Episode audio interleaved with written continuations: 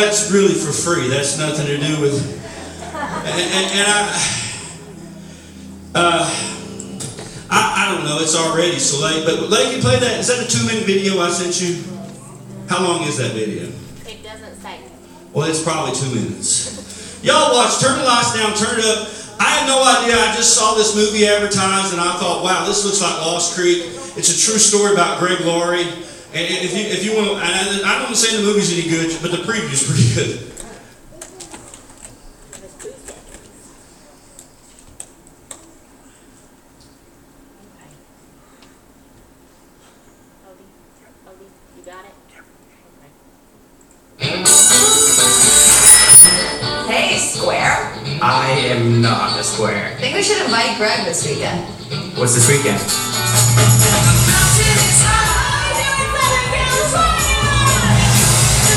I think Pastor Harvey's up there. Rebels and I think these kids need help. They need is a bath. You're passing judgment on people you know nothing about. Maybe that's why your church is so empty. When John walks in here, brings me a hippie. I'll ask him what it's all about. Because I do not understand. This house has a very good vibe.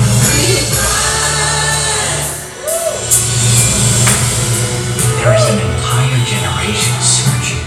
Just in all the wrong places. If you want to reach my people, you need to speak to them in a language they understand.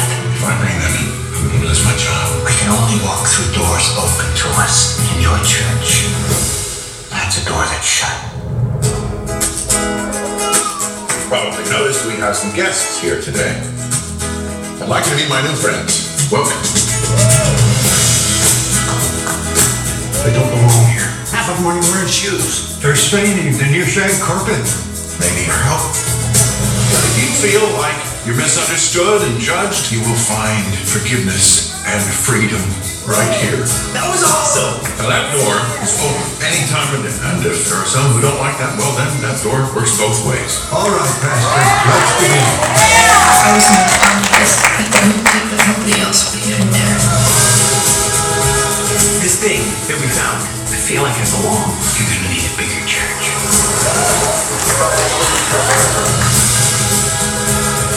Our country is a dark and divided place, but now there's hope, and it's spreading. This is your home, and I want you to tell all your friends about it.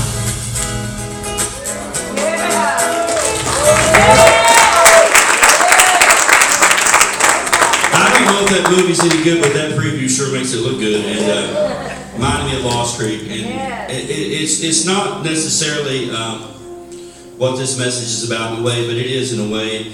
I, I was thinking on the way this morning early about that preview in that movie, and I was thinking about God, and I was thinking about how religion differs from God, and I was thinking about how that generation, Dad's generation, Sal's generation, they were they were they were out there. But that generation spun into what would become, not saying for one of them, the early '90s spiritual revolution or another new awakening that happened, and I think it happened for, and I don't know this reason. God can use hungry people even if their appetite isn't for things of God. Because you're an eater.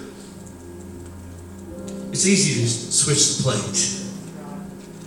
But people who aren't hungry at all, even if they've never eaten a bad thing in their life, but they have no hunger, you can't make them eat. You get hungry enough, you'll eat anything. I watch those survivor shows, don't we? You'll eat bugs.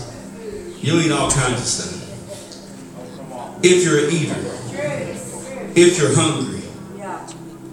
But if you have no appetite, you won't eat. And I think religion celebrates those who don't eat bad things. And I think God is just looking for hungry people and He'll feed them. Them. He'll feed them.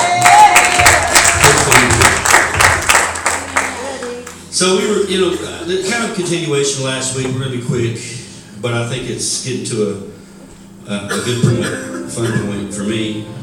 We've been talking about drawing near in 23, drawing near to me in 23, and talking about Super Bowl going all in. I think when you draw near to somebody or to God, you're all in. That's kind of what all, all going drawing near means. When you're out at a distance, you're not all in. You can play it either way. You're non-committal. But when you go all in, when you draw near, now all of a sudden there is no, I can go either way. I've made my commitment. We, we, we had, I got to tell you this, I, I know I got to get going.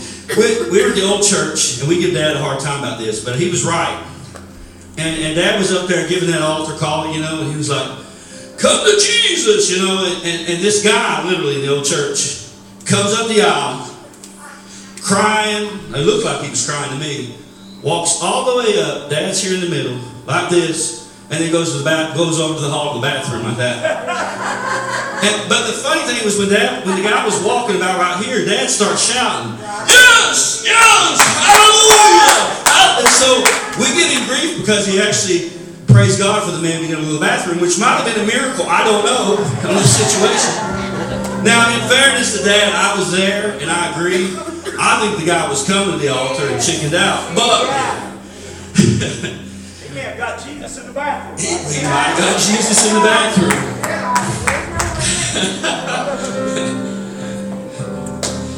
But the point is this that man was too late to bow out, but he tried to. That's right. When you draw near, you've made a commitment. I remember being my first time on a high dive. My mom and dad got me swimming lessons.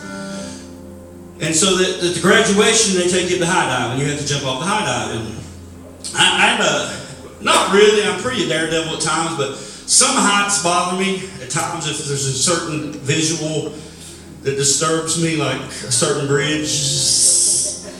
And uh, so it was a big deal to jump off that high dive, and uh, it was high. That's why they call it a high dive. Yeah, it was, yeah, it, it was. But the problem was, I probably would have backed out because I was young. But I was at the end of the board and there was a line behind me.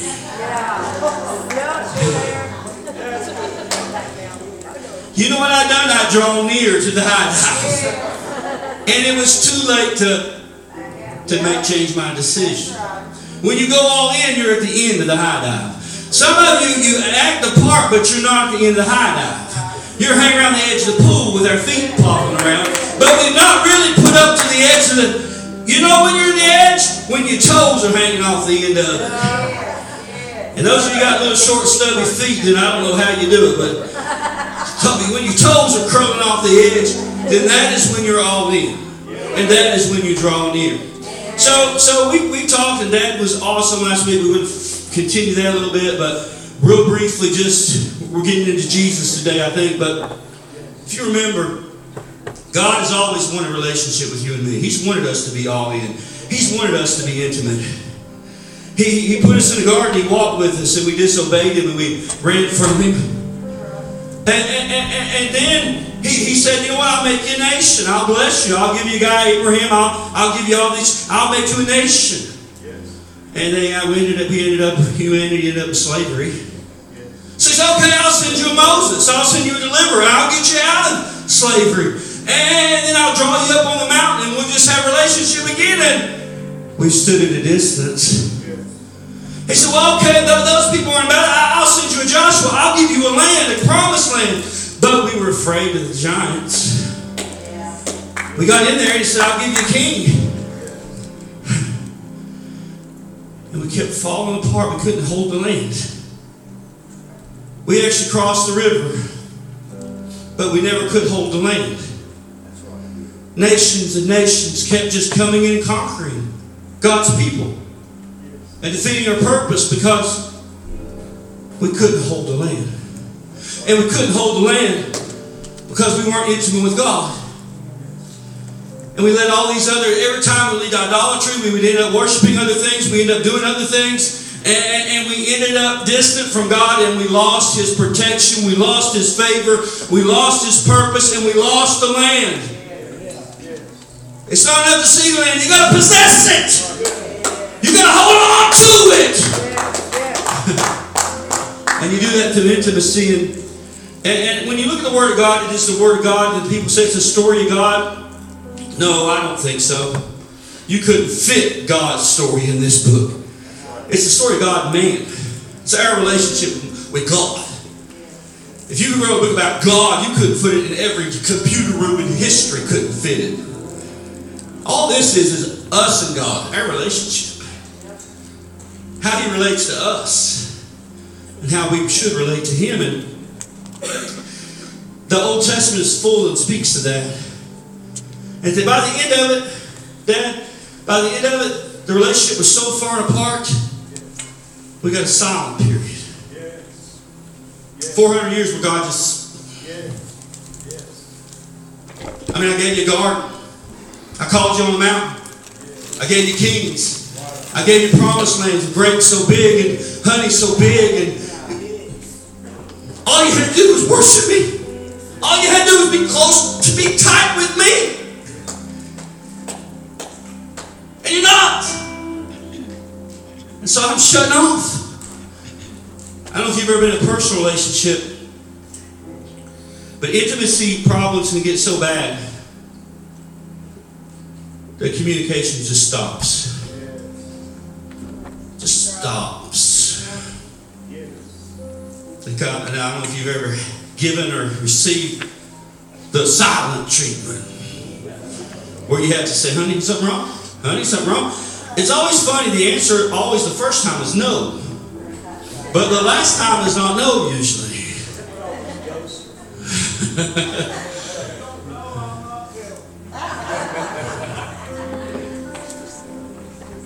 God grew silent for 400 years. No intimacy, no relationship. Rome had taken over God's people and really taken over God's church. the government was the church. people, people, I mean, the government was bigger than the church, but the church bowed to the government. And all of a sudden, all of a sudden,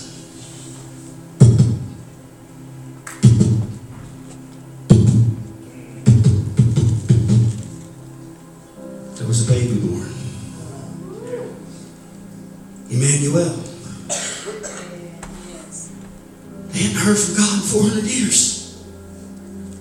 That's a lot of generations.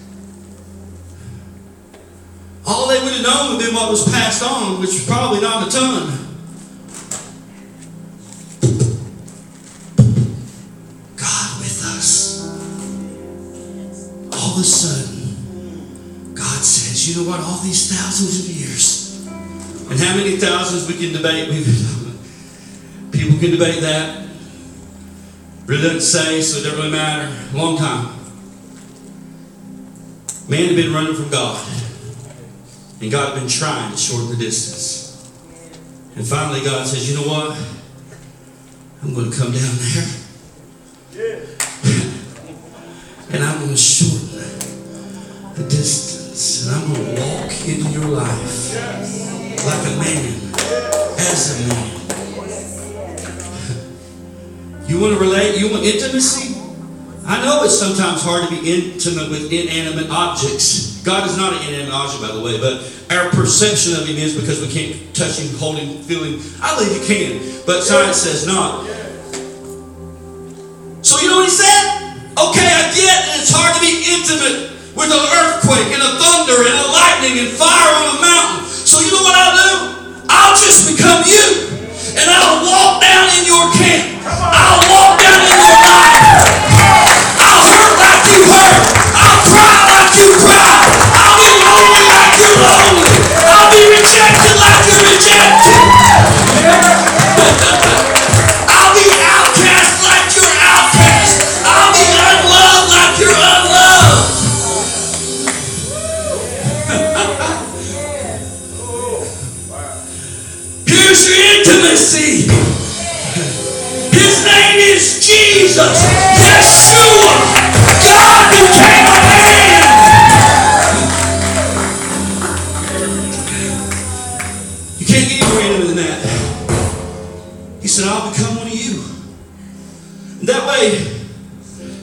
say, God, you don't know what it's like. Because He knows what it's like. He took on your pain.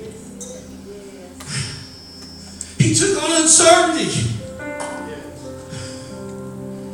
He took it all. You know why? Well, there's several reasons why, one of the reasons why, just so he could be close to you. Because if he doesn't understand you, it's hard to be intimate. You know what's cool about having a great marriage? Because you can understand each other, you can relate to each other. He could not be totally intimate with you unless he knew you and knew your pain. And he does. And he did that just for us. And so what he did, he came down and he said, Here I'm going to do. I'm going to feel their pain. I'm going to become them so we can be totally intimate. And then I'm going to pay their sins. I'm going to live a perfect life and show it can be done. That's really one thing we probably do a bad job of. We always get up here and say, because we all do, I mean, I mess up. I don't know about you. But we say, well, everybody messes up. And we all have messed up. But he actually proved you don't have to mess up. I mean, I know we do. But his whole point was proving it can be done. and so he, he came and he, he lived a perfect life so he could pay for our sins, and he paid for your sins. He came because he had to die for you and me. And then he came because he had to defeat death, hell, and the grave and go get the keys for that. But then he did something really cool. And he did it all at the same time. All this at the same time. He created a new covenant, a new pathway to God. Yes. You said, well, that sounds radical. There's no way to God but by the Son. His name is Jesus. The Son had not yet been revealed until there was a Jesus. And so he created, and this new pathway, the cool thing is now based on something that we like to call relationship, not religion. But what is relationship? It is this intimacy thing again. It's based on intimacy. You don't get there by reciting this number of prayers. You don't get there by how much you put in the offering plate. You don't get there because you're you're born perfect. You don't get there. You get there by intimacy with Jesus Christ. And that's the pathway. And, and, and so he came into this radical thing and he said, I'm going to create this new covenant. I'm going to make intimacy again. I'm going to restore relationship with my people. I love them so much. I want them to be with me forever. They were created. They're the apple of my eye. And I'm going to do all this because I love them. And so then it came time to how do you unleash this? How do you unleash this? I mean, he could come and die, that would be, and defeat hell, and grave, but how do you spread this thing? Why are we here today? So he created this out this concept, this crazy concept of discipleship. He said, I'm going to go to 12 people. I'm going to go to a lot of people. And, and that's another thing we probably do wrong. We say, well, Jesus can do it with 12. He can do it with 12. He did do it with 12. But they didn't stay 12. They became the whole world. That doesn't mean you stay 12. If Jesus stayed 12, they would have all died. It would have ended. The 12 became thousands and millions. But he picked 12 who were intimate enough to go all in because he knew they would take it to the world. And then later we'll get to that some point maybe to the Holy Spirit. It really did go to the whole world, that intimacy. But it's a weird concept who Jesus chose and why he chose them. And he called those 12 people to do something pretty radical. He didn't say, I'm going to teach you guys how to be a Christian. And I think us in our Western mindset, that's our problem. You go to church, you want to be taught. You want some pastor to teach you how to be a Christian. It's the wrong mindset. I mean, that's the right paradigm. You don't teach somebody to be a Christian. Jesus never taught anybody how to follow him. He never taught anybody to be a disciple. He never taught anybody to be a Christian. He gave one invitation, always. And I, I, you don't have to stand up. I just got a few verses later in Matthew 4 18 through 19. Matthew 4 18 through 19. And it says this.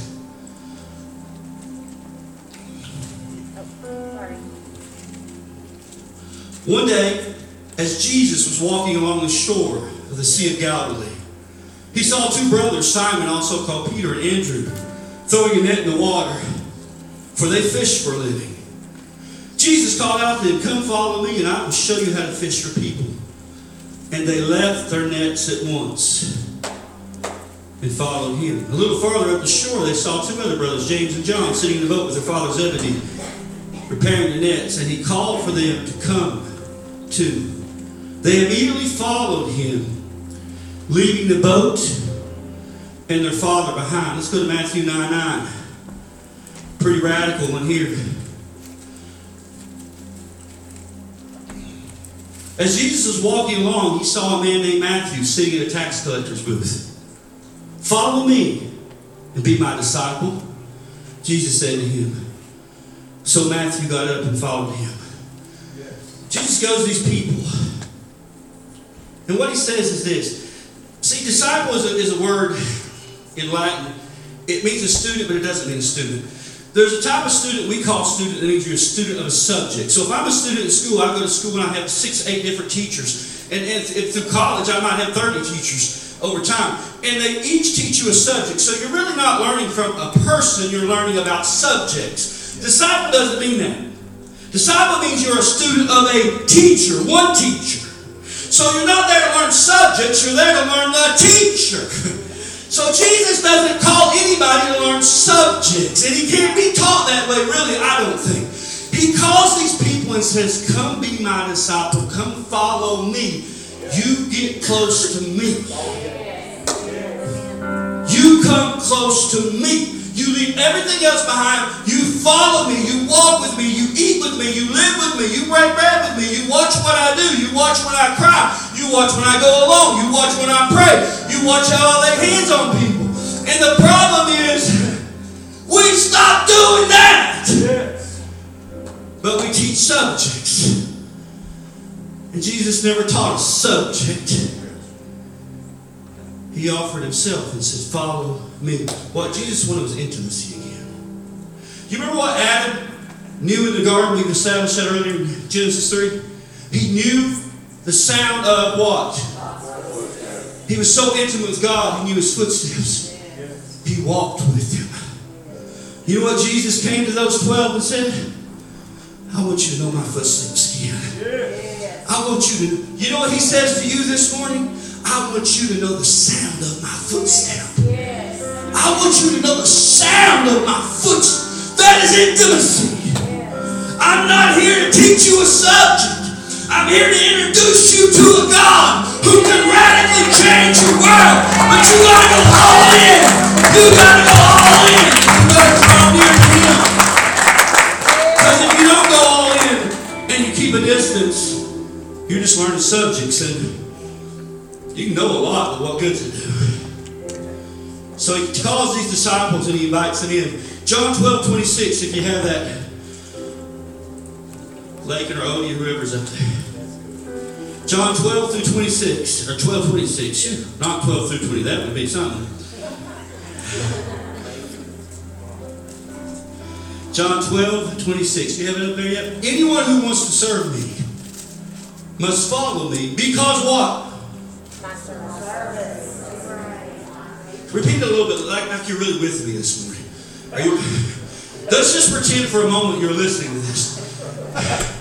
Let's all read it together. Hallelujah. And let everybody read it loud so I can hear it. Anyone who wants to serve me must follow me, because my servants must be where I am, and follow upon me. I want you to focus on that second clause after the comma. My servants must be where I am. Yes. Why? Why do I spend time with my wife? To be intimate. Because that's the only way you can become one. Jesus called us to be one with Him. Not to live life with Him. Not to learn about Him. Not to make Him bless me and maybe I'll get a good job and this kind of stuff. He don't care. Because he knows that's going to be temporary. He wants to be one with you. And whatever that he places you in that will be fine. That's exactly right. But he wants to be one with you. He wants you to be where I am. You know what? You know why? I, I was talking this morning of all the places I've been. Yes. We've been privileged, to, and, and, and Dad's done more, but we've been privileged to preaching the gospel all over this country in all kinds of prisons, all kinds of maximum security prisons, all kinds of death rows, and every kind of thing, and demonic possession. We've cast out demons. We've seen all kinds of stuff. Probably the most dangerous situation I've ever been in is the bridge. I've never seen a more dangerous, unstable situation. That, that's me in my mindset. Now, I, I've seen de- demonic, I've seen people, I've done all that. Yeah. I've seen people that say it's killed 15 people. I, I've seen, talked to them people too. But the bridge is a, and so when I was thinking about Miss Selena giving her testimony, talking about anxiety, and I was thinking, it got great. that the most dangerous place I've probably ever been is a place that Joe and Selena, and particularly uh, Miss Selena, has interjected herself in, despite being in the past having dealt with anxiety. It got great. But you know why God wanted Selena there?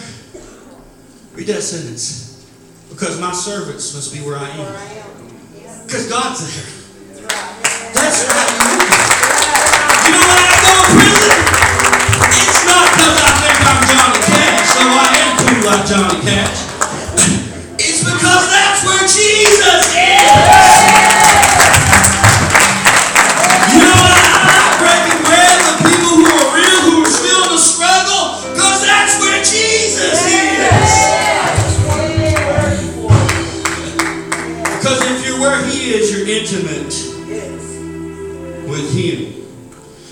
so it's what God, what Jesus knew was that intimacy would create the all in that would be necessary to change the world. We all get up here and yell about changing the world, but it starts honestly in intimacy. But even with Jesus, and that's what I want to discuss for just a minute. Even with Jesus, some still didn't come. Remember Exodus 19 and 20 when Moses, when God said, I'll blow the ram's horn, and uh, everybody come up the mountain, and they blew the ram's horn, and some just wouldn't come. Some stood at a distance, and so Jesus took away the fear excuse, because, you know, admittedly, lightning and fire and earthquake and sound, and that can be a little intimidating. I, I, some people say this service is, some people say I'm intimidating. I don't think so. But you can understand that earthquakes, fires, that can be scary. So Jesus let's take away that excuse. Here I am, I'm a man. I'm a common man. I'm from Nazareth. I mean, I'm, I'm from the country. I, I'm a country. Jesus was country when country wasn't cool, I promise you. He was from the country. He was a regular dude. That's Joseph's boy, the carpenter. You know, Mary, there's a story there. We won't go there. That was Jesus. So he came. He's all right. Not so scary now. Now come with me. And you know what's weird? They still a lot of them wouldn't come. Because they really weren't scared of the lightning. They were scared of the all-in intimacy. That's still us today. That's what we're scared of. We're not scared of the. Y'all really aren't. I mean, I know it's a little weird, and I've been there. You're not really scared of him dancing. Just don't get me up there. I mean, Don, Don Cornelius might roll over a time or two, you know. Soul train. But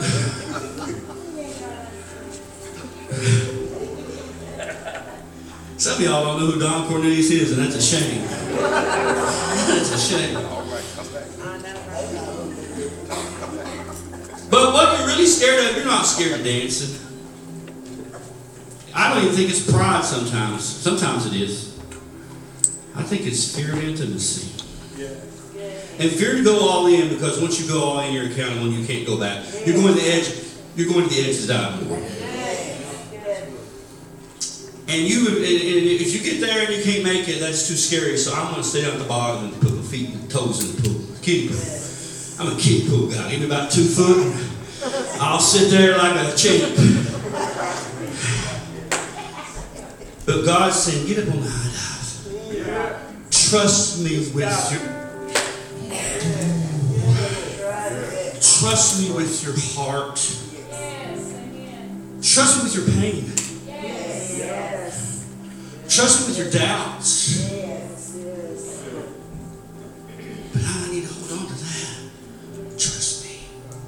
And, and so I want to read real quick Mark 10. I want to read about a guy that, that, that Jesus tried to get to come with him and he just wouldn't. You know, that's really weird. But I think we do that all the time, huh? Some people. Mark 10. Uh, Lincoln, if you have it. End of one. Or Just end of one. Hmm? Verse one. No. Verse 17. Sorry. As Jesus was starting out on the way to Jerusalem, a man came running up to him. He knelt down and asked, Good teacher, what must I do to inherit eternal life? Why do you call me good? Jesus said, Only God is truly good. But to answer your question, you know the commandments. No murder, you must not commit murder, adultery, you must not steal, you must not testify falsely, you must not cheat anyone, honor your father and mother. Teacher, the man replied, I've obeyed all those commandments when I, since I was young. And looking at him, the man, Jesus felt, to this, genuine love for him. And he said this in red. This is red. We don't have red on here, but it's red. There's still one thing you haven't done. He told him, Go and sell all your possessions, give the money to the poor, and then you'll have treasure in heaven. And then, then, come with me. Come follow me. He, he gave him the same opportunity, the same command, the same exact statement that he gave Peter, that he gave Andrew, that he gave John, that, that, that, he, that he gave, that he gave uh, uh, Matthew, all, all, all these James. He, he gave this young man the same exact invitation. Come be with me. Come get close to me. And, and some people think this was a setup, like he knew this so he could teach us a lesson. No, no, because it says he looked at him and felt genuine love. You know, that's how he looks at you and me. Some people in this room don't feel loved. But he looks at you with love. He says, just spend time with me. Just me. That's what he told him. He, said, you know, go get, and, and, and I thought it was interesting. He told him to sell all his stuff, but he didn't say give it to me. Because I'm sure Jesus' ministry, that, that mean, you know, they needed funding. There were people that did fund Jesus' ministry. It cost money. But in this situation, just so the guy wouldn't have that excuse, I think, he did tell the guy, sell your stuff and come put it in the, and we'll fund this thing. He said, no, I don't want to do with it. Just sell all that stuff, give it away to poor people. I don't need it, I don't want it. And then come be with me. Come be with me. And so I, I think about this today, and I've, I've, preached this so many times in so many different ways.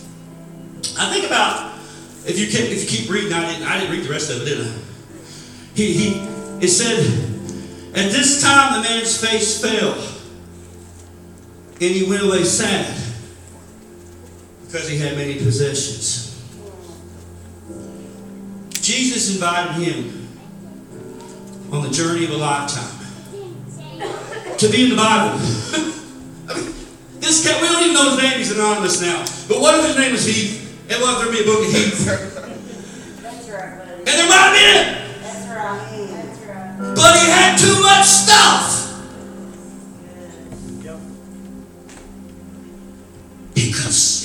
Maybe he would have been the one that actually successfully walked on water longer. What if? What if he'd been on that boat? And he would have said, Oh, Peter, that was that was child's play. Watch this cat, he moonwalked on the water or something, right? What if? What if? He missed out seeing dead people get up. He missed out seeing Lazarus come forth. He missed out seeing blinded eyes open. He missed out seeing withered hands forming the muscle. And he missed out on all this because he had stuff. Stuff.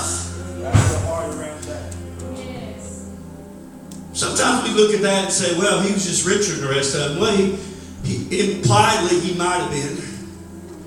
But you know what? Matthew would have been rich. You know that?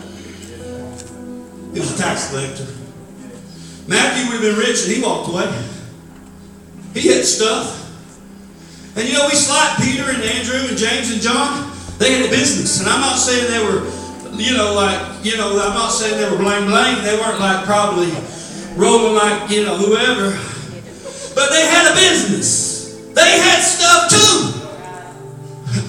But the Bible says they left their stuff to go follow Him.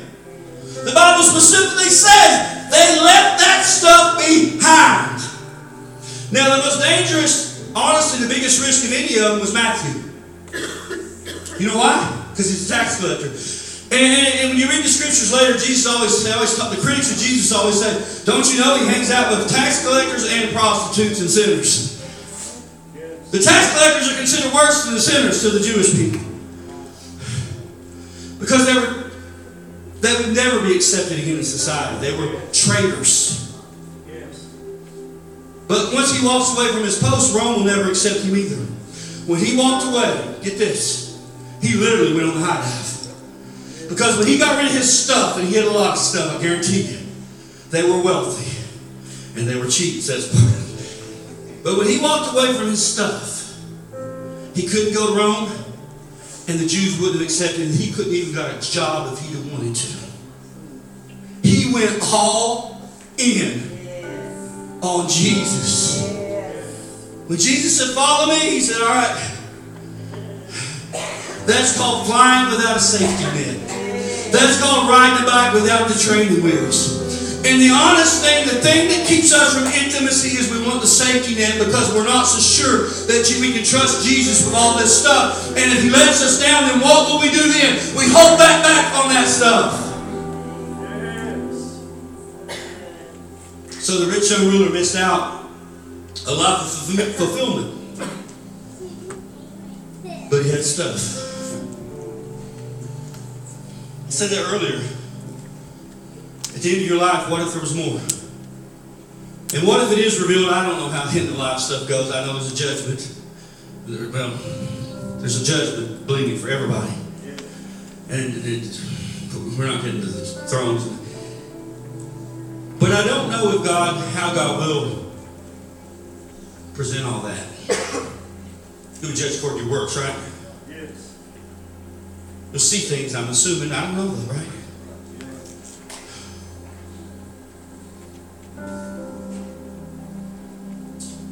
What if God did show you what it was supposed to look like? And what if we see the stuff that we held on to that prevented that from happening? What if it's our stuff? See, because it was the rich young ruler's stuff that kept him from following Jesus. It kept the intimacy. We keep talking about intimacy. Intimacy. Draw close to me, draw close to me, draw close to me in 23. Come get closer to God, come get closer to God, come get closer to God. That's what Jesus told people. But when he told the rich young ruler, that rich young ruler said, I can't because I got stuff. And that sounds crazy to me, right? I mean, if Jesus was here saying, Come have this awesome life with me, we would be crazy to let stuff get in the way, wouldn't we? We wouldn't be that dumb, would we? Would we be that dumb? To let stuff get in the way between our relationship with Jesus and intimacy. We couldn't be that dumb. That's just this one crazy dude in the Bible. Because that's really about rich. We're preaching against rich people. Well, we don't have any of them, so we give it to them, right?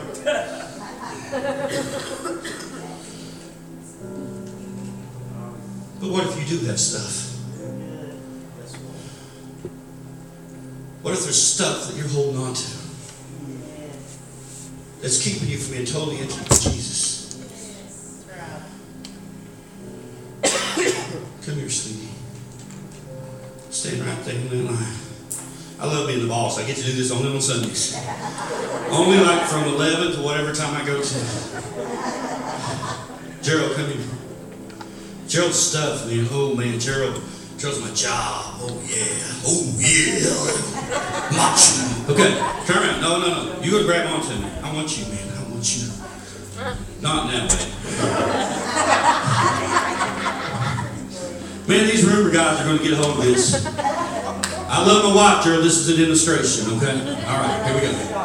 All right, Steve, come here.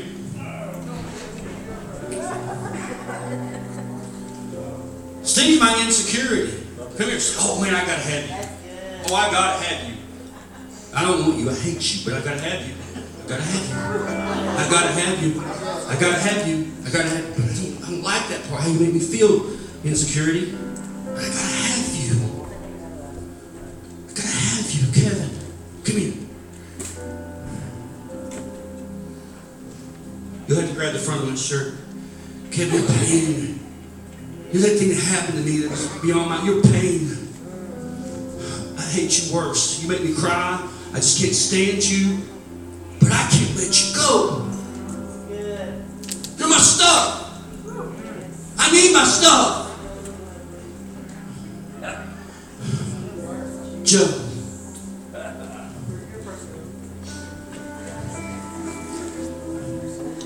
Joe, you're my pride, and you're all I got left, baby. Sometimes, in the day, you're all I got left. I'm tall. I've lifted some weights. I can walk down the street. I look tough. I need you. I've done a few things in my life. I need you. Because without you, I'm just like everybody else, and that scares me. I need you. Come here, Mom. Can't make it without my family. They'll be there when nobody else is there. No matter what. Gotta have them. I gotta put them above other stuff. oh, there's the there's the love. But she's telling me to come here. And she wants to be intimate with me. Let's gotta go over there. Come on, let's try, let's try, let's go over there a little bit. Come on. Come on, pride's the heart of the drown. The pain comes with us easy. Pain, pain and insecurity, they, they really get loud at night. I'm trying to get close to. Sorry, Steve. you alright? I'll jump on him if you want me to. I'll jump on Mama. She's stout as a mule, I promise. I know you're tough because you're insecure today. And that's real tough. Maybe this stuff is keeping me from getting close to the one my heart desires. Thank you guys. Thank you for your stuff.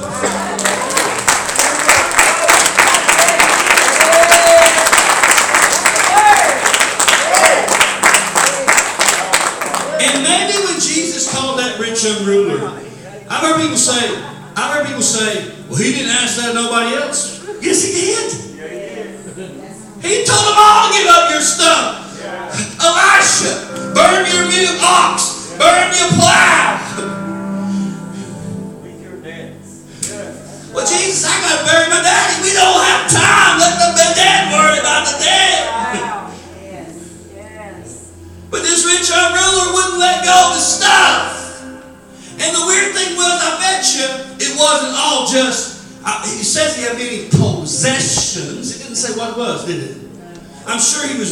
Sure some of it was stuff. And I know when we're poor, we like to really love this story because, yeah, we're rich people.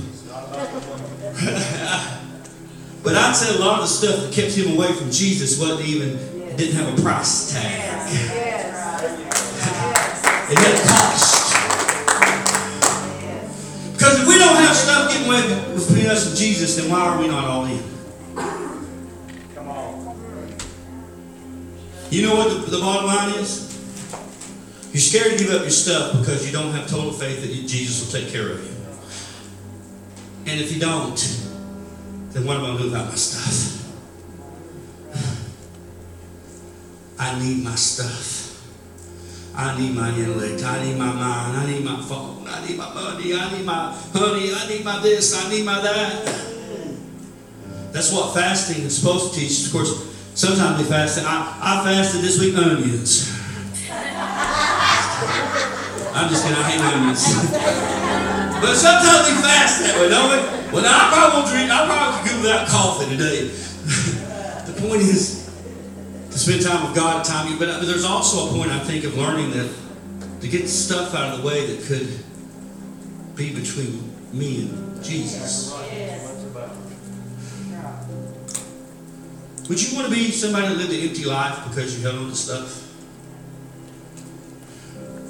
Because I think we've established this year biblically about 30 different scriptures or a million different scriptures that if you want to be close to Jesus, you got to be intimate with Him.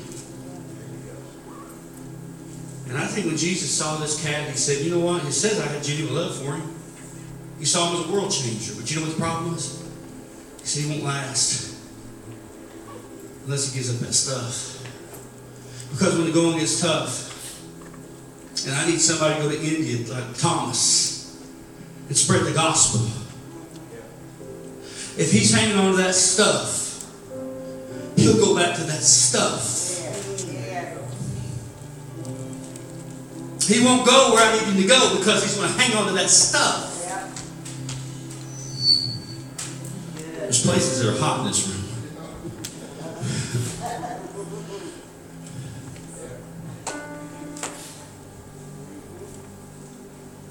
What's our stuff? You think you don't have any?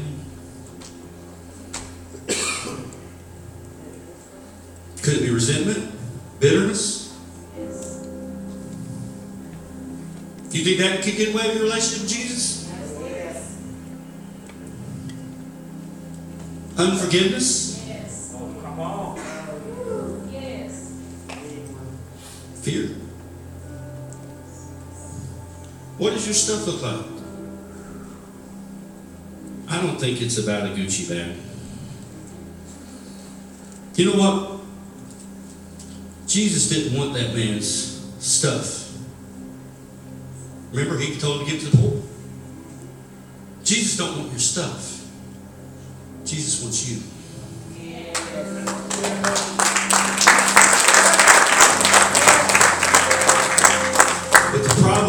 Stuff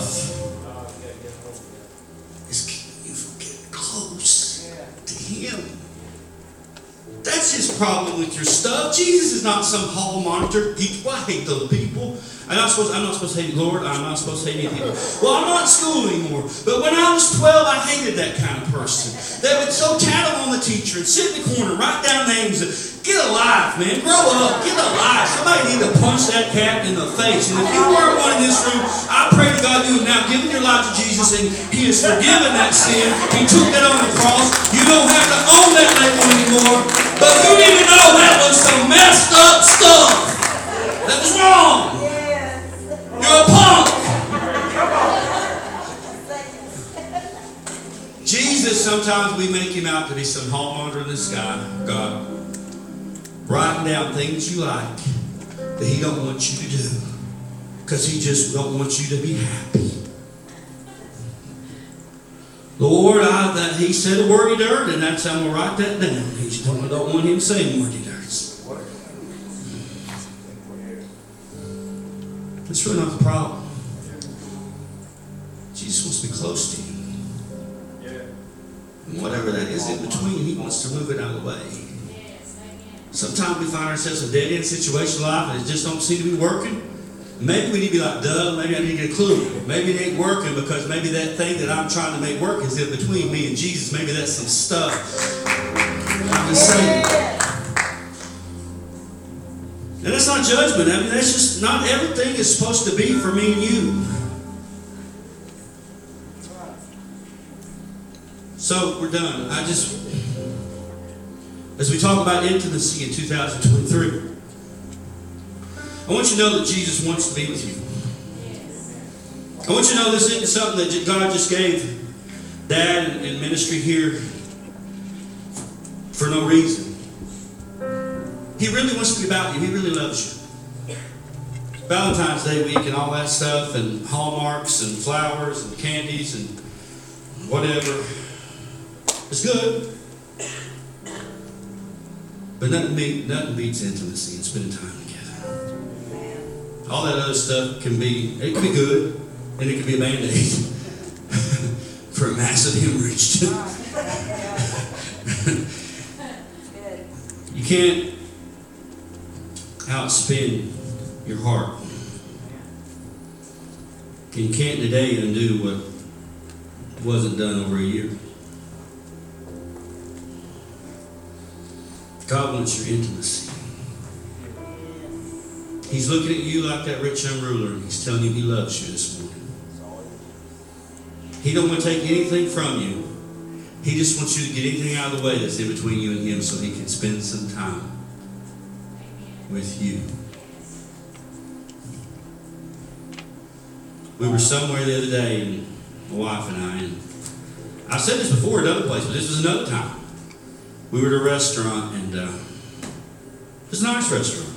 Well, you know, for me it was a nice restaurant. It wasn't like wearing a suit restaurant, but I mean it was a restaurant with, that you didn't have to, you know, order in a paper bag. They brought the food to you.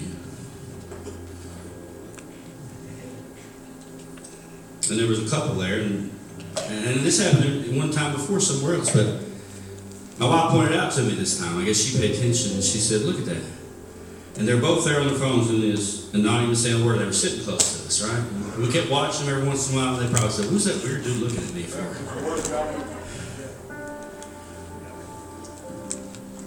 And they, the whole evening, that's what they did.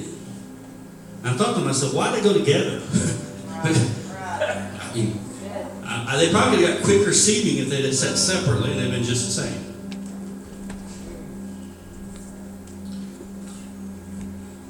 Now, I'm not saying cell phones are bad, and they could have been posting on Facebook that Jesus saves, Jesus saves, Jesus saves.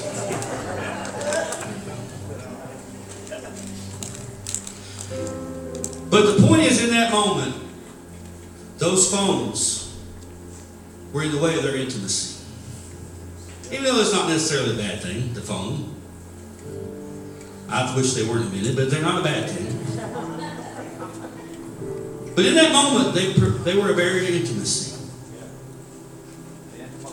So there are things in your life, you've got to understand this, and we're, we're done, but I want you to latch on this. That you possess and you have. And you may not view them as bad things. They could have been texting about their job. They could have been texting about their sick mama or something. I mean, there's could be things. I, I'm not here to judge. But I do know they didn't have an intimate encounter that night. That for one hour they spent zero time together. And Jesus wants to spend time with us together. And there's a time you got to put the stuff down. There's a time you got to get rid of the stuff. There's a time you got to leave the stuff behind. Because He wants to spend time with you. And if you will spend time with Him, He will change your life and give you purpose. Or else we'll just be like the rich young ruler. We'll walk away sad, living empty lives. Here's a bold, profound statement. If you're living an empty life right now, you're holding on to stuff. Betcha. Because if you're living a passion on fire life for Jesus, you've got stuff out of the way. And if you're not, then there's stuff in the way. Regardless of your circumstance. Thank you for being patient today. I could go on and I, I need to quit. Could you bow your head?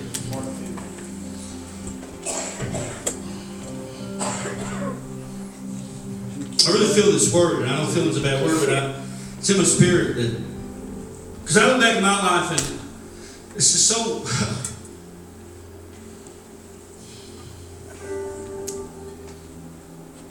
How's your God time, Jimmy? If it's not good, it's because we got stuff in the way. It's not because I hate God all of a sudden. It's not because I started listening to Motley Crue, although the night is young. Because I got stuff. And it gets in the way. And it's good, it's important. I need my stuff.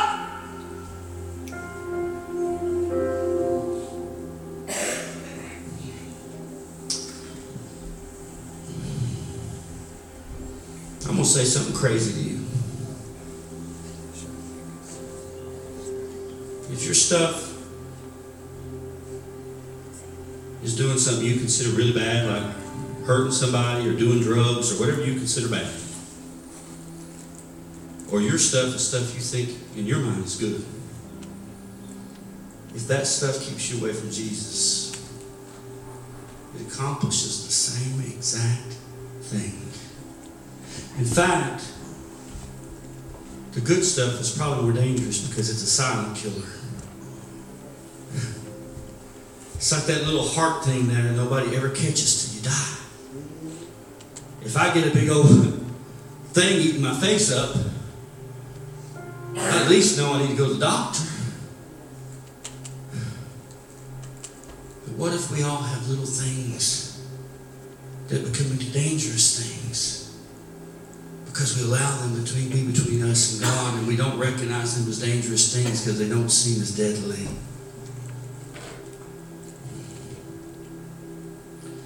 I think God is talking to people today, I think He's telling some people that He wants to, you to follow Him like you've never followed Him. You say, Well, I've been a Christian. Most people in this room, if not everybody's probably a Christian.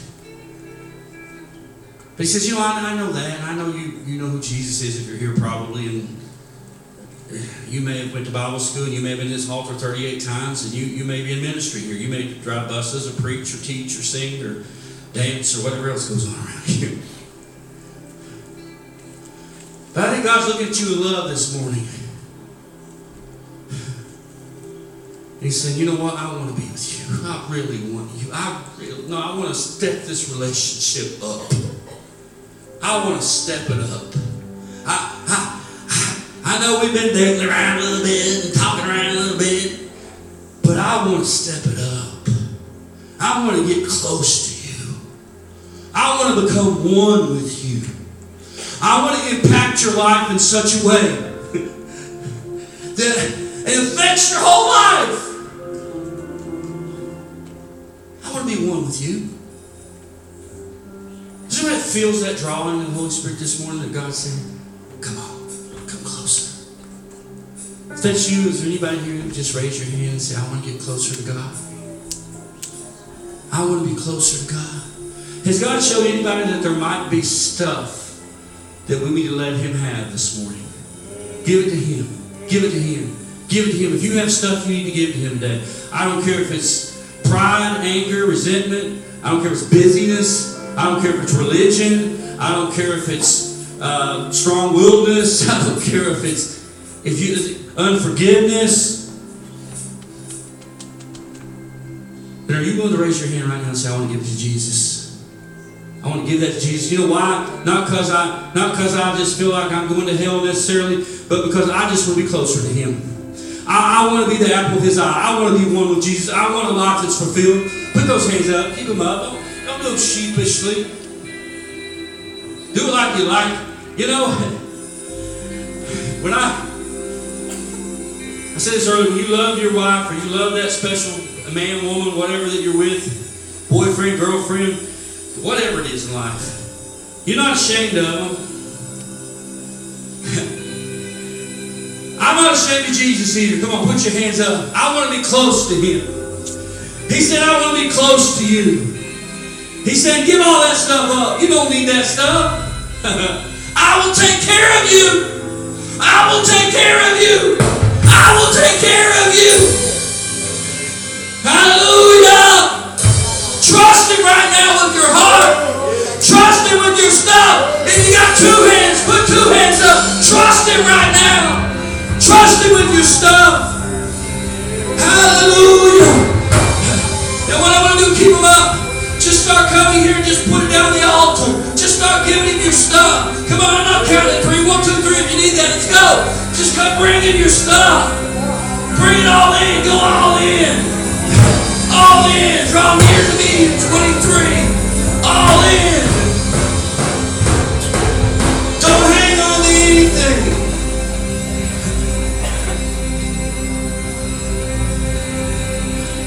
Come on, all over this room. If you got stuff you want to give him, I don't need your stuff.